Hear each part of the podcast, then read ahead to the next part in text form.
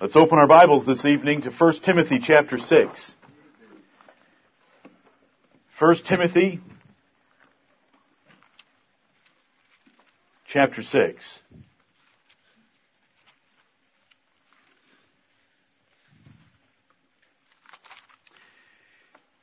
One of my favorite passages in the Bible that I've read to you before in other contexts, I'd like to read to you now verses 13 through 16, the apostle Paul's exclamation and his charge of Timothy to be a faithful minister by appealing to God and to Jesus Christ and our Lord's coming. 1 Timothy chapter 6 and verse 13. I give thee charge in the sight of God, who quickeneth all things, and before Christ Jesus, who before Pontius Pilate witnessed a good confession. Amen. That thou keep this commandment without spot, unrebukable, until the appearing of our Lord Jesus Christ, which in his times he shall show, who is the blessed and only potentate, the King of kings and Lord of lords, who only hath immortality dwelling in the light which no man can approach unto, whom no man hath seen, nor can see, to whom be honor and power everlasting. Amen. Amen. That's our brother Paul writing a personal letter to Timothy and getting a little excited about the coming of Jesus Christ. And we ought to get excited as well. But I want the 13th verse. I give thee charge in the sight of God who quickeneth all things, and before Christ Jesus, who before Pontius Pilate witnessed a good confession. The apostle Paul here is exhorting and charging by oath Timothy to be a faithful minister. He appeals to God who gives life to everything and he appeals to Jesus Christ who has given Timothy an example of how to be a faithful minister by witnessing a good confession himself when it was a life or death matter with great fear, difficult questions, and a hard situation. If the Lord Jesus Christ could do it so well, Timothy, surely you can be faithful. He who's gone before us witnessed a good confession, and he did it before Pilate. Now you be a faithful minister in light of that. We want to think about the Lord Jesus Christ tonight. In light of this morning's sermon, there's several thoughts that we want to connect between the two. The standard of righteousness that I taught this morning, which is what Jesus Christ taught, and is according to the doctrine, of, according to godliness in the Bible, is a standard that Jesus Christ fulfilled perfectly in his life. Jesus Christ never had unjustified anger toward anyone nor did he ever call anyone Raca unjustifiably, nor did he ever call anyone a fool without cause. Jesus never broke the sixth commandment. It's precious to remember that. And if you feel condemned by what you heard this morning, knowing that you are a serial killer, you are clothed in the righteousness of Jesus Christ. Praise His great and glorious name. Amen. He has never hated for me.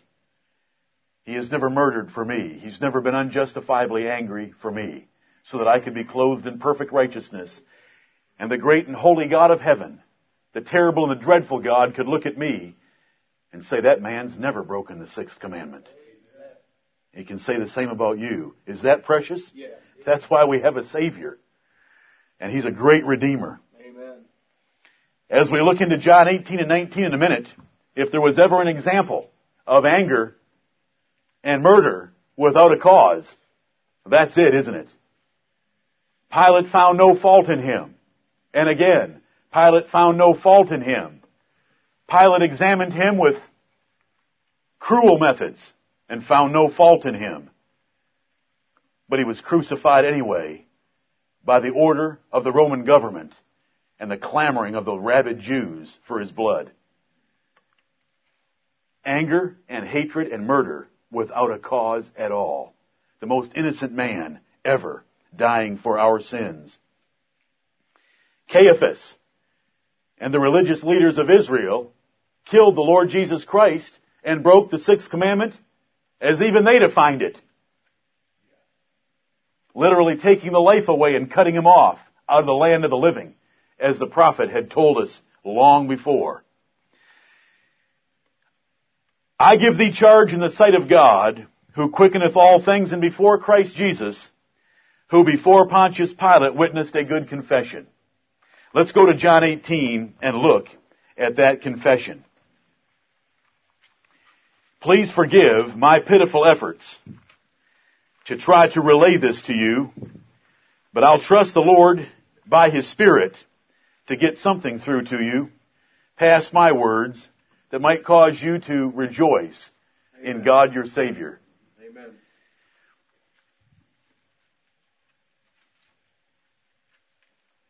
Let's look at the event. John chapter 18. The chief priests have sent a band of men with Judas Iscariot to find the Lord Jesus Christ in Gethsemane, where he was wont to resort with his disciples. And they found him there. They first took him to Annas, a favor for the father-in-law of Caiaphas, who was the high priest that year. After Annas, they took him to Caiaphas, and in the palace of the high priest, he was examined and abused by the Jews, while Peter stood outside. When the Jews had spent most of the night afflicting our Savior, they went and woke Pilate up and said, get in the judgment hall because we've got someone that you need to judge. And so that's where we take up when we come to John chapter 18 and verse 28. I'm going to read and comment. And may the Lord help us all. I don't even like trying to do this. I would much rather listen and hear it done by someone that could do it better.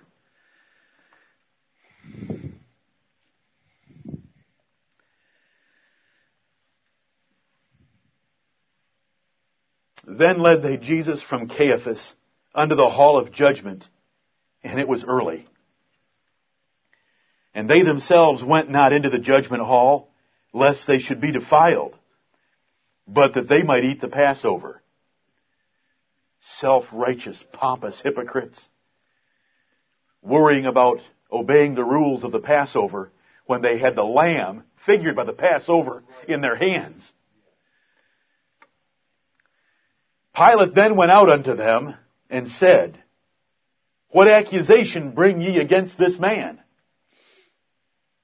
They answered and said unto him, If he were not a malefactor, we would not have delivered him up unto thee. Now is that a clear answer?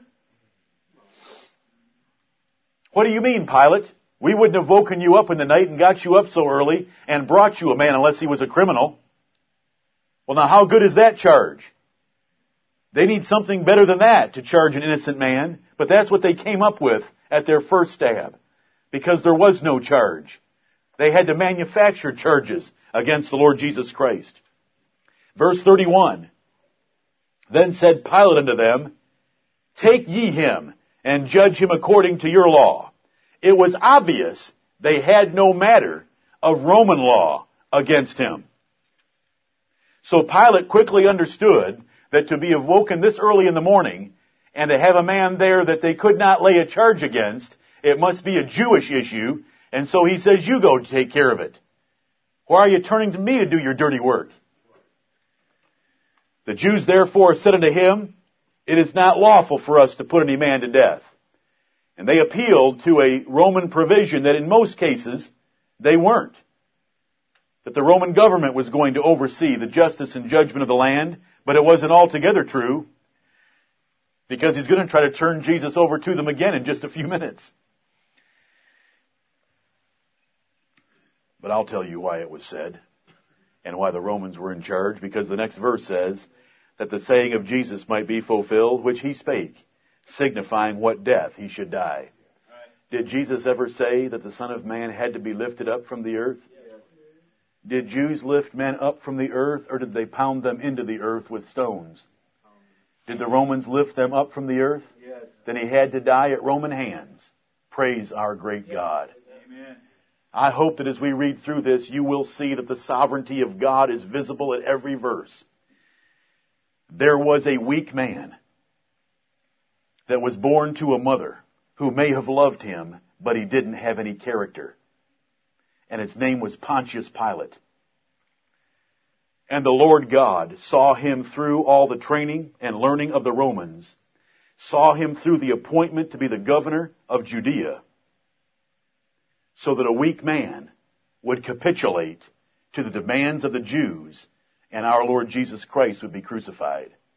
I'm told in Acts very plainly, chapter 2 and chapter 4, that all those things happened according to the determinate counsel of our blessed God. Amen. But they with wicked hands slew him. There is no relief or release for Pilate or for the Jews they with wicked hands crucified him. But the combination of events of a weak man who could not stand up against them is seen in the crucifixion of our Lord. A great governor, the Jews wouldn't have had a chance. A great governor would have delivered our Lord Jesus Christ. A great governor wouldn't have said, I have no fault in him, let me examine him again. A great governor would have said, I find no fault in him, and he's released, and any man that touches him will meet with the same judgment that he was trying to have executed against him, because that is the law of God. The sovereignty of God is here, that Jesus would be lifted up from the earth by the Roman form of capital punishment, and that was crucifixion. Verse 33, Jesus is in the judgment hall. The Jews will not enter in because they don't want to defile themselves. So Pilate goes back into the judgment hall to talk to Jesus of Nazareth. Verse 33, Then Pilate entered into the judgment hall again and called Jesus and said unto him, Art thou the king of the Jews? Clearly, the Jews had now brought a charge against him. Now when Jesus was on trial before the Jews, what was the charge? that he said he was the Son of God and was guilty of blasphemy. When they get Jesus before a Roman governor who represents Caesar, what is the charge? He's claiming to be king. You can read about it in Luke chapter 23 that he is trying to stir up the people, doesn't pay taxes, is trying to teach them not to pay taxes, and is creating sedition against Caesar. Now Pilate has a job to defend Caesar and the authority of the Roman Empire. He has a duty to find out if there is any threat to the Roman Empire in Jesus of Nazareth. And so he asks, Art thou the king of the Jews? Because a man claiming to be king, royal authority, without being an appointee of the Roman government was a threat to the political stability in the area. Art thou the king of the Jews? Jesus answered him, Sayest thou this thing of thyself, or did others tell it thee of me? Why do you want to know about my royal rights and whether I'm a king or not? Do you have an interest in the truth? Do you want to know? Do you care about the issue? Don't you already know by the group that brought me to you so early in the morning that they obviously don't have a charge against me? Why are you asking? Out of real sincere interest? Or just because someone has told you, someone has accused me of being king of the Jews?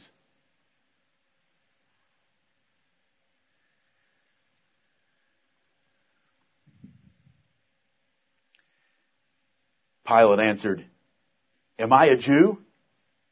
Thine own nation and the chief priests have delivered thee unto me. What hast thou done? Pilate excuses the whole thing about being king of the Jews, as obviously this must have to do with some of your religious customs and your religious habits. I'm not a Jew. You need to give me straight answers because I don't know anything about what's going on, except that you, a charge was laid against you, that you're a king and I asked you about it. This is a serious matter that's taking place right now, your nation delivered you up. You know, we, we look at the word traitor as a heinous crime. Traitors should be shot. But what is it when a nation turns their back on a man and turns him over to an oppressing, occupying foreign government? Now that's a traitor. The whole nation's a traitor against the Lord Jesus Christ. And Pilate's pointing out here, the nations turns you over to me, and the chief priests, the head of your religion, turns you over to me. Something serious is going on. This is a grave moment. What have you done that they would turn you over to me?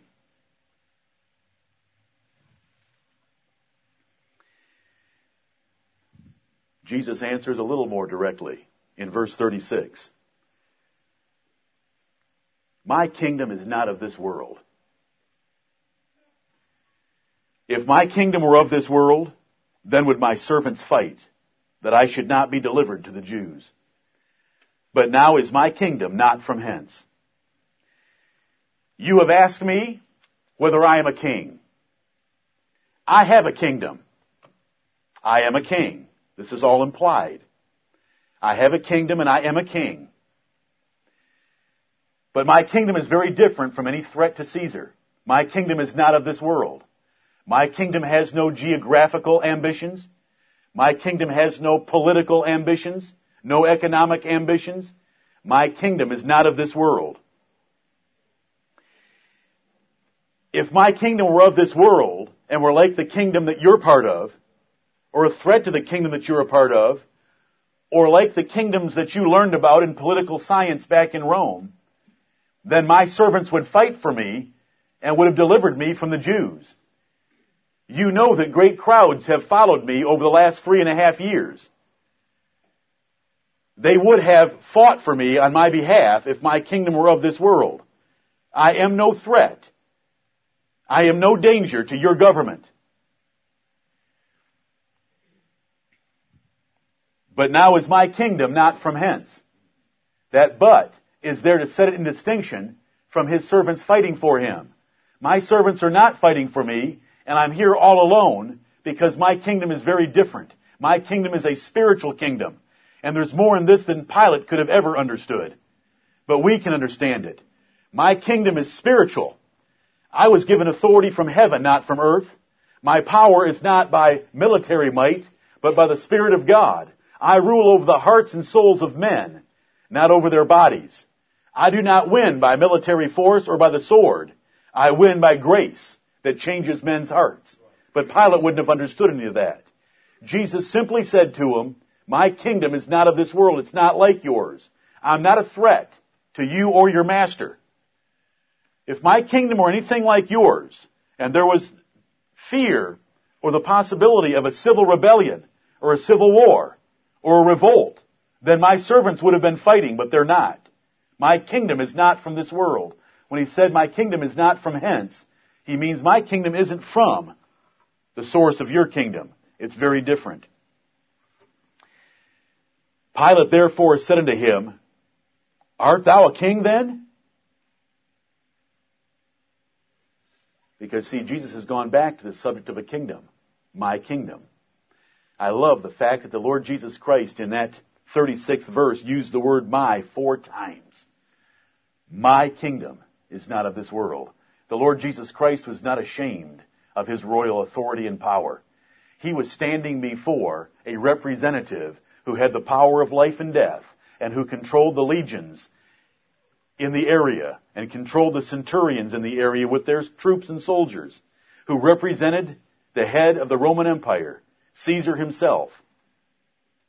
But Jesus wasn't ashamed to say that he had a kingdom. And he used the word my four times. My kingdom is not of this world.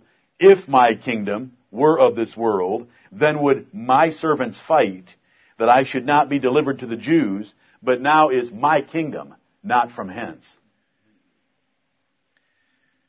Now I opened tonight by reading to you from 1 Timothy chapter 6, where the apostle Paul said that he is the blessed and only potentate. Right. How does that compare to Nero? Or any other Caesar? We read tonight where the apostle Paul said of him that he is the king of kings. How does that compare to Pilate or his master in Rome. That he is the Lord of lords. And he was then. But he went as a lamb, submissively and meekly to the slaughter of the Jews and the Romans to die for our sins. Verse 37. Pilate therefore said unto him, Art thou a king then? Jesus answered, Thou sayest that I am a king. Now this kind of language is difficult. But this language is not Jesus saying, you have just said I'm a king. Jesus is saying, what you said is true, I am a king. This is a positive affirmation that he was indeed a king. This is not a question. This is not saying what Pilate had just said to him because Pilate did not make a positive statement to Jesus. Pilate asked a question. If you go read the other seven accounts of this kind of language, they are always all positive affirmations of what has just been said. In the other gospels, it's shortened to, thou sayest it. And what it means is, yes, I am. What you have said, I am. And when Jesus said here, thou sayest that I am a king, I am a king as you have said, is what he is saying in those words. Whether you can quickly grasp their sense that way or not, that's the truth of the statement. That's the truth of the statement because Pilate did not say he was a king. Pilate asked, are you a king? Right. And the other gospels prove by going to the same place in the trial of Jesus that Jesus affirmed that he was the king. Yes, I am a king, as you have said. In your question to me. See, it's the same language you used when Caiaphas the high priest said, I adjure thee by the living God that you tell us whether thou art the son of God or not. Thou sayest it. Yes, I am. You bet I am. You got it. That's right. That's what the words mean. Art thou a king then? Jesus answered, Thou sayest that I am a king. To this end was I born, and for this cause came I into the world, that I should bear witness unto the truth. Everyone that is of the truth heareth my voice. Amen. The Lord Jesus Christ, when asked if he was a king, said, yes, I'm a king. And that's after explaining that I have a kingdom. And a man that has a kingdom and has servants that would ordinarily fight for him is a king. Jesus then said, to this end was I born. Here is the nature of my kingdom. Here is the kind of kingdom I have.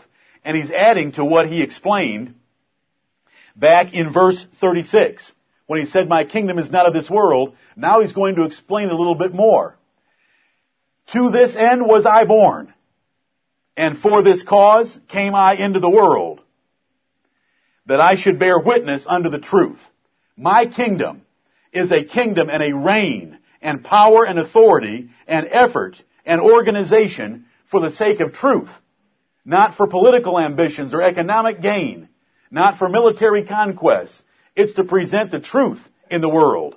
That's why I was born. That's why I came into the world. I am a king. I have a kingdom. But my purpose is to bear witness to the truth, not to overthrow civil governments.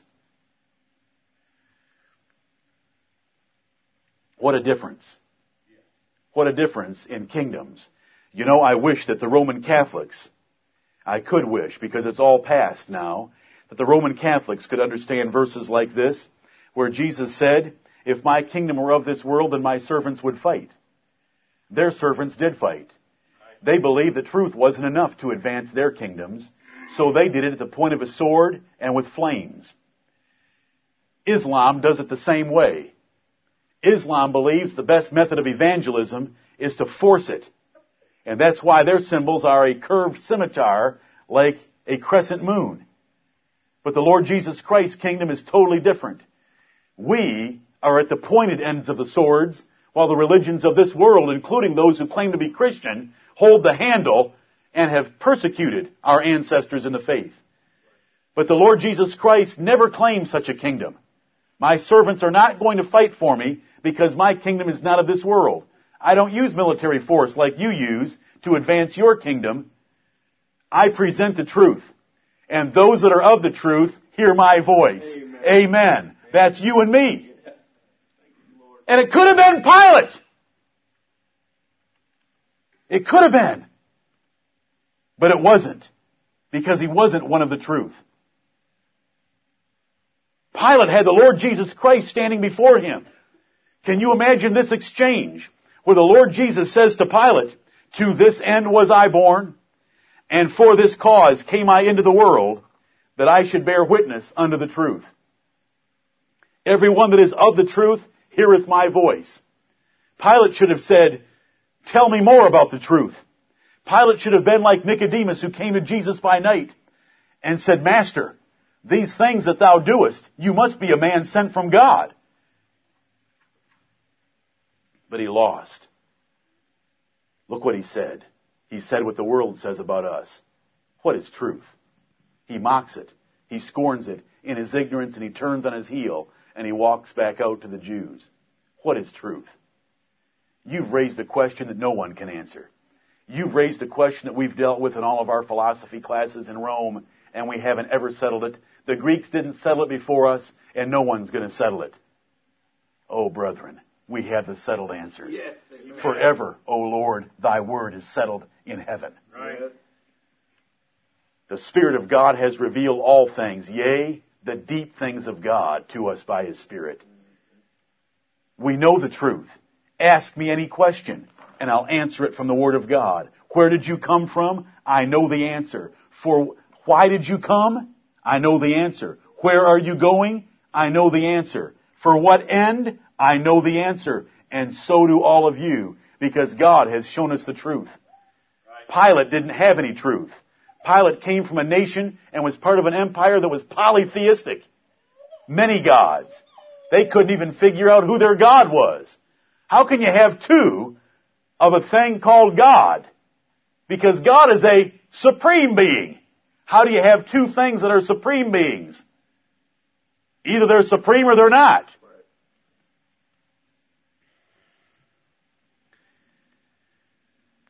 Everyone that is of the truth heareth my voice. Do you know what kind of people heard the voice of the Lord Jesus Christ? Harlots. Harlots heard his voice, and they came and confessed their sins and were forgiven. Publicans left their tables and came to the Lord Jesus Christ and were forgiven. Zacchaeus stood and had his life changed in one day by meeting the Lord Jesus Christ. Mm-hmm. Everyone that is of the truth heareth my voice. I hope that you understand and appreciate that if you have any interest in the truth of God tonight, or you love the Lord Jesus Christ, or you're thankful for the truth, it is by divine grace that made you of the truth first. Jesus said in John chapter 8, Why can ye not hear my speech? Or in John 8 chapter 43 and 47, he said, He that is of God heareth God's words. Ye therefore hear them not, because ye are not of God. My sheep hear my voice, but ye believe not, because ye are not of my sheep, as I said unto you. And Pilate wasn't.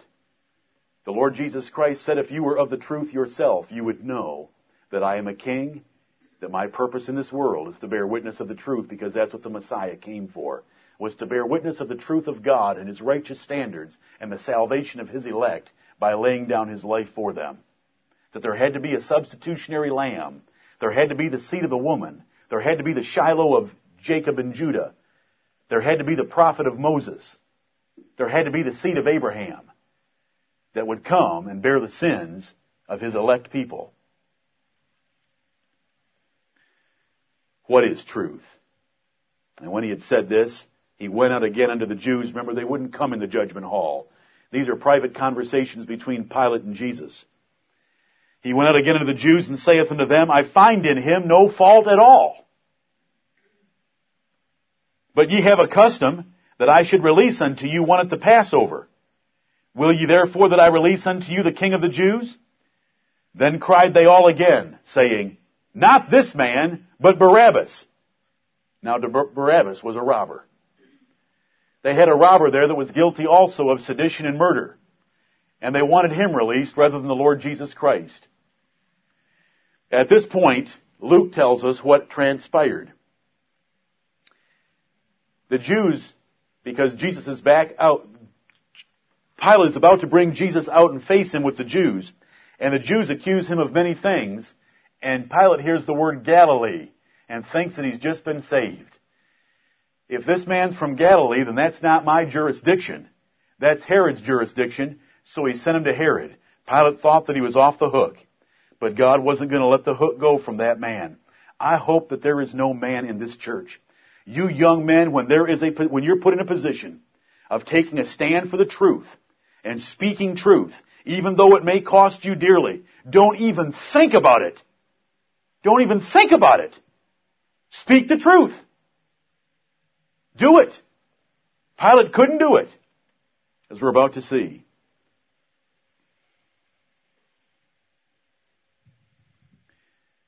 Verse 1 of chapter 19. Then Pilate therefore took Jesus and scourged him. What a just Roman governor. I find no fault in him at all. But he has the most demon possessed, rabid crowd that has ever been seen demanding the blood of Jesus of Nazareth. And so he thinks I'll scourge him, we'll mess him up a bit, I'll bring him back out, and surely they'll be content with that because there is no fault, there's no reason for death. Verse 2, and the soldiers platted a crown of thorns and put it on his head, and they put on him a purple robe, and said, Hail, King of the Jews! And they smote him with their hands. Think about this briefly. He has had his back ripped open by a scourge. Multiple cords with often bits of iron tied in the leather thongs held by a wooden handle that would have been wielded by a strong Roman soldier ripping his back open.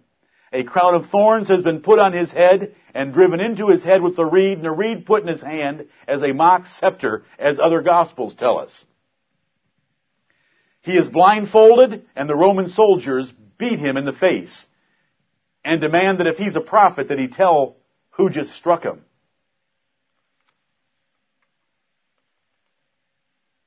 This is by the order of a man who said, I find no fault in him at all.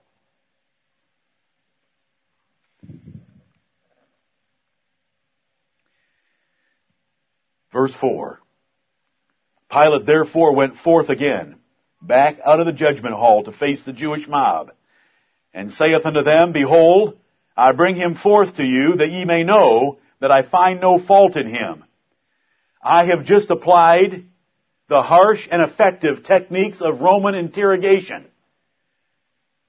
I have scourged him. And do you know what that must have done to Pilate? Pilate already knew he was a man without fault. Pilate already heard some things that were alarming to him from Jesus' own mouth. And then he sat there and watched the Roman soldiers scourge him and Jesus did not open his mouth, but bore that punishment.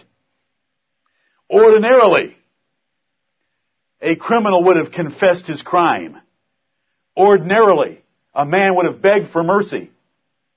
Ordinarily, a man would have offered anything to appease the governor and to stop the whipping. Jesus didn't say a word. He didn't threaten and he didn't revile. It's amazing how quick we are to revile, isn't it?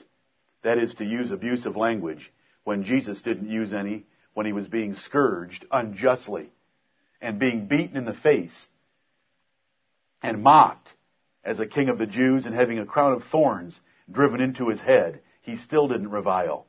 And I want you to know that in 1 Peter chapter 2 and verses 18 through 23, when it talks about you obeying your employer, that is the example that it brings up. Who, when he was threatened, threatened, didn't threaten back, and didn't revile, but submissively took it. And we are to follow that example in our jobs. That is where it is used again by Peter in 1 Peter chapter 2. Pilate brings him forth. I want to show you that there is no fault in this man. Then came Jesus forth, wearing the crown of thorns and the purple robe. He has been beaten in the face and he has been scourged in the back. And Pilate brings him forth and says, behold the man. Look what I've done to him already. Look at how I've examined him. Look at how I've abused him. Look at the pain I've already caused him. Look at the damage I've already done to him. These words, behold the man, have an exclamation point, and they're look at what I've done to him in an effort to evoke pity from the Jewish mob that was standing there, trying to satisfy their thirst for blood as they saw it running from him freely. Behold the man. And do you know what as we take the Lord's Supper tonight? Those would be good words for our souls, wouldn't they? Behold the man. Look at what I've done to him. And it should have been done to you and me. But it was done to him instead. God should be saying, behold the man. Look what I've exacted from this sinner. But it was exacted from the Lord Jesus Christ in our place as a substitute for us to save us from what we so justly did deserve. He unjustly suffered for what we justly deserved. Behold the man. Look at what I've already done to him. Isn't that enough? I find no fault in him at all, and having examined him, I find no fault. When the chief priests, therefore, and officers saw him, they cried out, saying, Crucify him! Crucify him! They weren't content with scourging at all. Pilate saith unto them, Take ye him and crucify him, for I find no fault in him. How can you say the words and not do something right there on the spot? He could have clapped his hands once and had centurions line up and escorted Jesus to Bethany, where he could have been with his friends and his followers. But he didn't. And I hope that there is no one in this room that will ever be like Pontius Pilate.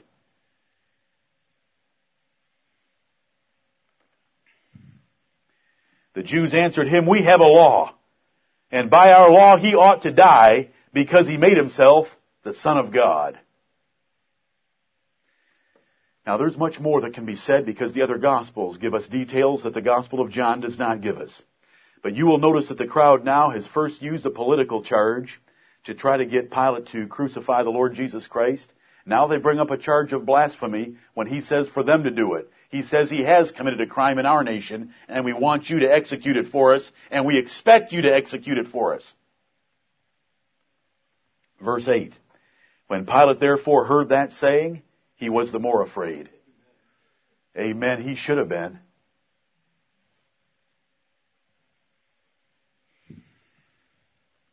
This man is not only the king of the Jews, he is the son of God. He has just taken a scourging that I have never seen men take that way before. He has just told me that he is a leader of a kingdom that is not like mine. He has just told me that he was born and came into the world for the cause of truth. And my wife has come and told me that she has had dreams about him this very day. And that I should have nothing to do with him. And I know that rabid, demon possessed generation of Jews that I'm the governor over don't have a real cause against him. And then he hears he's claiming to be the Son of God. What question would you ask? Here's the question. Pilate goes back into the judgment hall and takes Jesus with him and saith unto Jesus, Whence art thou? Where did you come from? He has just heard that he was claiming to be the Son of God. Where did you come from? That's what the words, whence art thou? It does, it's not a word of when, it's a word of where. Where did you come from? But Jesus gave him no answer. Jesus has already, why didn't Jesus answer him? Jesus has already answered him.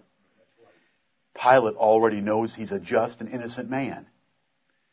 Pilate has just mistreated him by scourging him uncondemned. And the Lord Jesus Christ already knows what Pilate's going to do. That to me, in thinking about that, do you know if you and I were on trial like this the entire time, we would be using every bit of reasoning power that we could to move the governor to release us. But Jesus already knew that the governor feared for his job more than he loved righteousness, and that the governor was going to capitulate, compromise, and give in and crucify him. Did that concern the Lord Jesus Christ? Or did he know that's why he came into the world? Amen. And he was willing to submit to this weak man. And so he didn't answer him. Verse 10. Then saith Pilate unto him, Speakest thou not unto me? Knowest thou not that I have power to crucify thee and have power to release thee? You're not going to talk to me anymore? I hold your life in my hands. Do you know who he's speaking to?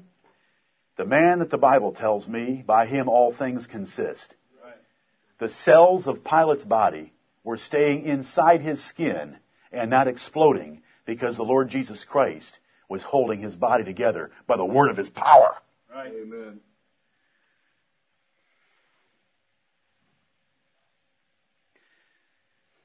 Pilate, like most men who get in a position of authority, the saying is power corrupts. And this man thought he had a lot of authority. And here's how Jesus answered this statement of his. Jesus answered, Thou couldst have no power at all against me, except it were given thee from above. Therefore he that delivered me unto thee hath the greater sin. And it goes on to say right after that, and from thenceforth Pilate sought to release him. And then the Jews invoked the fact that he could lose his job by befriending a man and releasing a man who claimed to be a king that was a threat against Caesar. And so they make it politically expedient for Pilate to have Jesus of Nazareth crucified. But let's go back to that 11th verse. Thou couldst have no power at all against me, except it were given thee from above. You're alive by the power of God. You are in an office of the Roman Empire by the sovereign providence of God. I am standing before you, your subject. Yes, you can order me to be crucified, but that was an arrangement from heaven. You are just a pawn in the game of what the Jews are trying to do to me. You are being used by the God of heaven, and you're being used by the Jews. Therefore, the Jews that delivered me to thee are guilty of the greater crime. They are sinning against greater knowledge. It is their malice and their malignity and their envy and their hatred that is leading to my crucifixion. Those four things were not in Pilate. Pilate was just a weak man. Pilate was an effeminate man. Pilate was a compromiser. But he, he didn't hate Jesus of Nazareth. He wasn't malignant nor malicious toward him. He was just being used by God as the civil arm to accomplish something that the Jews did out of hatred and spite for Jesus of Nazareth. And they were the murderers of the Lord Jesus Christ. I don't care what transpired last year because of Mel Gibson's The Passion of the Christ movie. And all the Jews being offended that Mel Gibson made them look bad in the movie. They are bad. The whole New Testament of the scriptures of God lay the burden and the guilt and the blood on the Jewish nation, not the Roman nation. Because when it came to a conflict between the two of them, the Roman nation won and the Jewish nation lost. The Roman nation shed the blood and the Jewish nation bled the blood. They're the ones that said his blood be on our hands. Pilate washed his hands. Pilate knew what he was doing was for political expediency. And Jesus here did not release him from his guilt, but told him, you're really nothing in the equation. It's been given to you from heaven. And oh, let us pray that God would never choose us for such a role in His divine plan. The Lord chose Judas the same way in His divine plan. And do you know what Jesus said of that man? It were better for him not to have been born. Thou couldst have no power at all against me, except it were given thee from above. Therefore he that delivered me unto thee hath the greater sin. All you're doing is executing the office that God gave you because he ordained civil authority and he put you in the office and he arranged that I would meet you in this setting. But there is behind you a rabid crowd of Jews who are demanding my blood, and you are going to capitulate and give in to them. Therefore, they have the greater sin because they are the ones that are out for my blood. You're weak, and you're caving in, and you know it, but they're the ones most guilty. And Pilate sought to release him from that time forward and sought more diligently. But if you go read the other occurrences in Luke and Mark, it says that the Jews were furious, thinking that they were losing their hold on Pilate. And so they bring in the Caesar argument that you can read in verse 12 right there. Where is the good confession? I charge thee before in the sight of God, who maketh, who quickeneth all things, and before Christ Jesus, who before Pontius Pilate witnessed a good confession.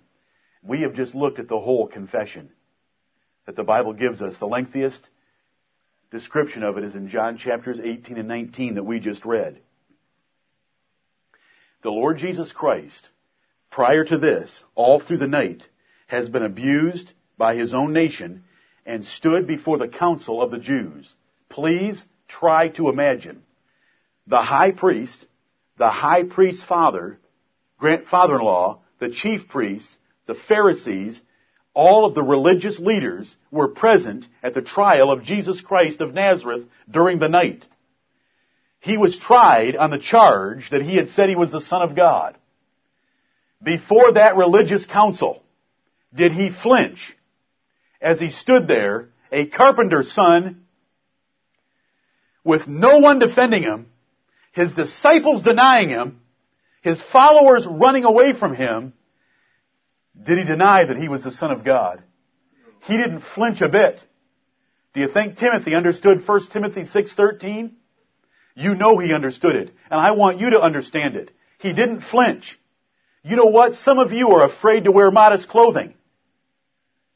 Some of you are afraid to pray in public. Some of you are afraid to say the name of Jesus Christ to others. Some of you are afraid of giving your parents the honor that they are due. Some of you are afraid to say where you worship, where your church meets. The Lord Jesus Christ stood before a council of the high priest, his father-in-law, the chief priests, the Pharisees, and all the religious leaders. He stood there by himself, and he was a carpenter's son from Nazareth, and they said, We adjure thee by the living God, tell us whether you're the Son of God.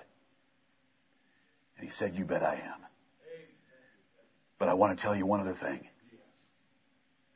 You're all going to see me sitting at the right hand of power and coming in judgment. Praise his name. He witnessed a good confession. Then, the man from Nazareth, the man of sorrows, is hauled into the judgment hall of Pilate.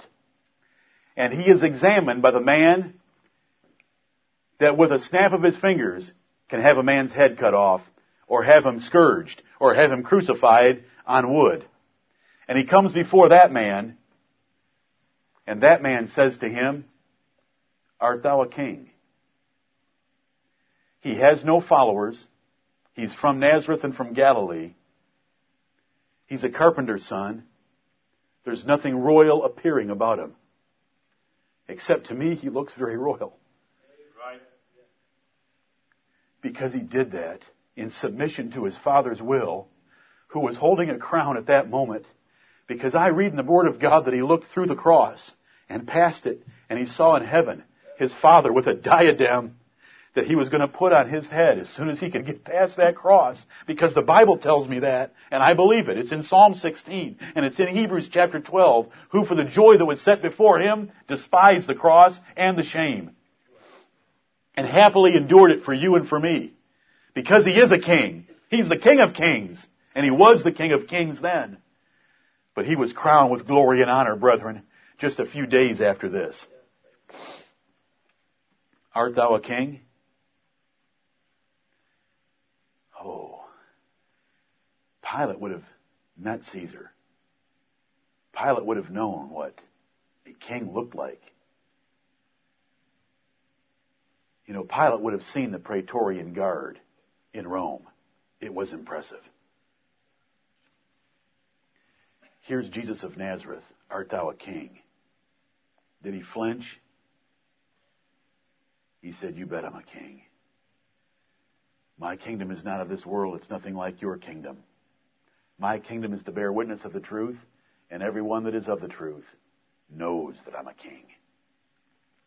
And you wouldn't have any power against me unless my Father in heaven had given it to you. Amen. I am a king. And while I may not appear a king to you, and while you're going to have me hung on a cross because you're too weak to face that rabid mob, I am a king. And you've been given this opportunity. You've been given this position by the God of heaven for the purposes of truth and righteousness in the earth. He was a king and he did not flinch. The apostle Paul gave that verse to Timothy so that when Timothy was ever brought before magistrates or brought before men that would make fun of his religion, that would make fun of truth, that would make fun of his king, that would make fun that Jesus of Nazareth was the Son of God, Timothy would not move any more than his Savior had. Because when Jesus was asked, Art thou the Son of God? You bet I am. Are you a king? You bet I am. And what is truth? Jesus got in the words before the man could even say that. They that are of the truth heareth my voice. Jesus had already told Pilate, if you can't see in me the truth and I'm a king, it's because you're not of the truth.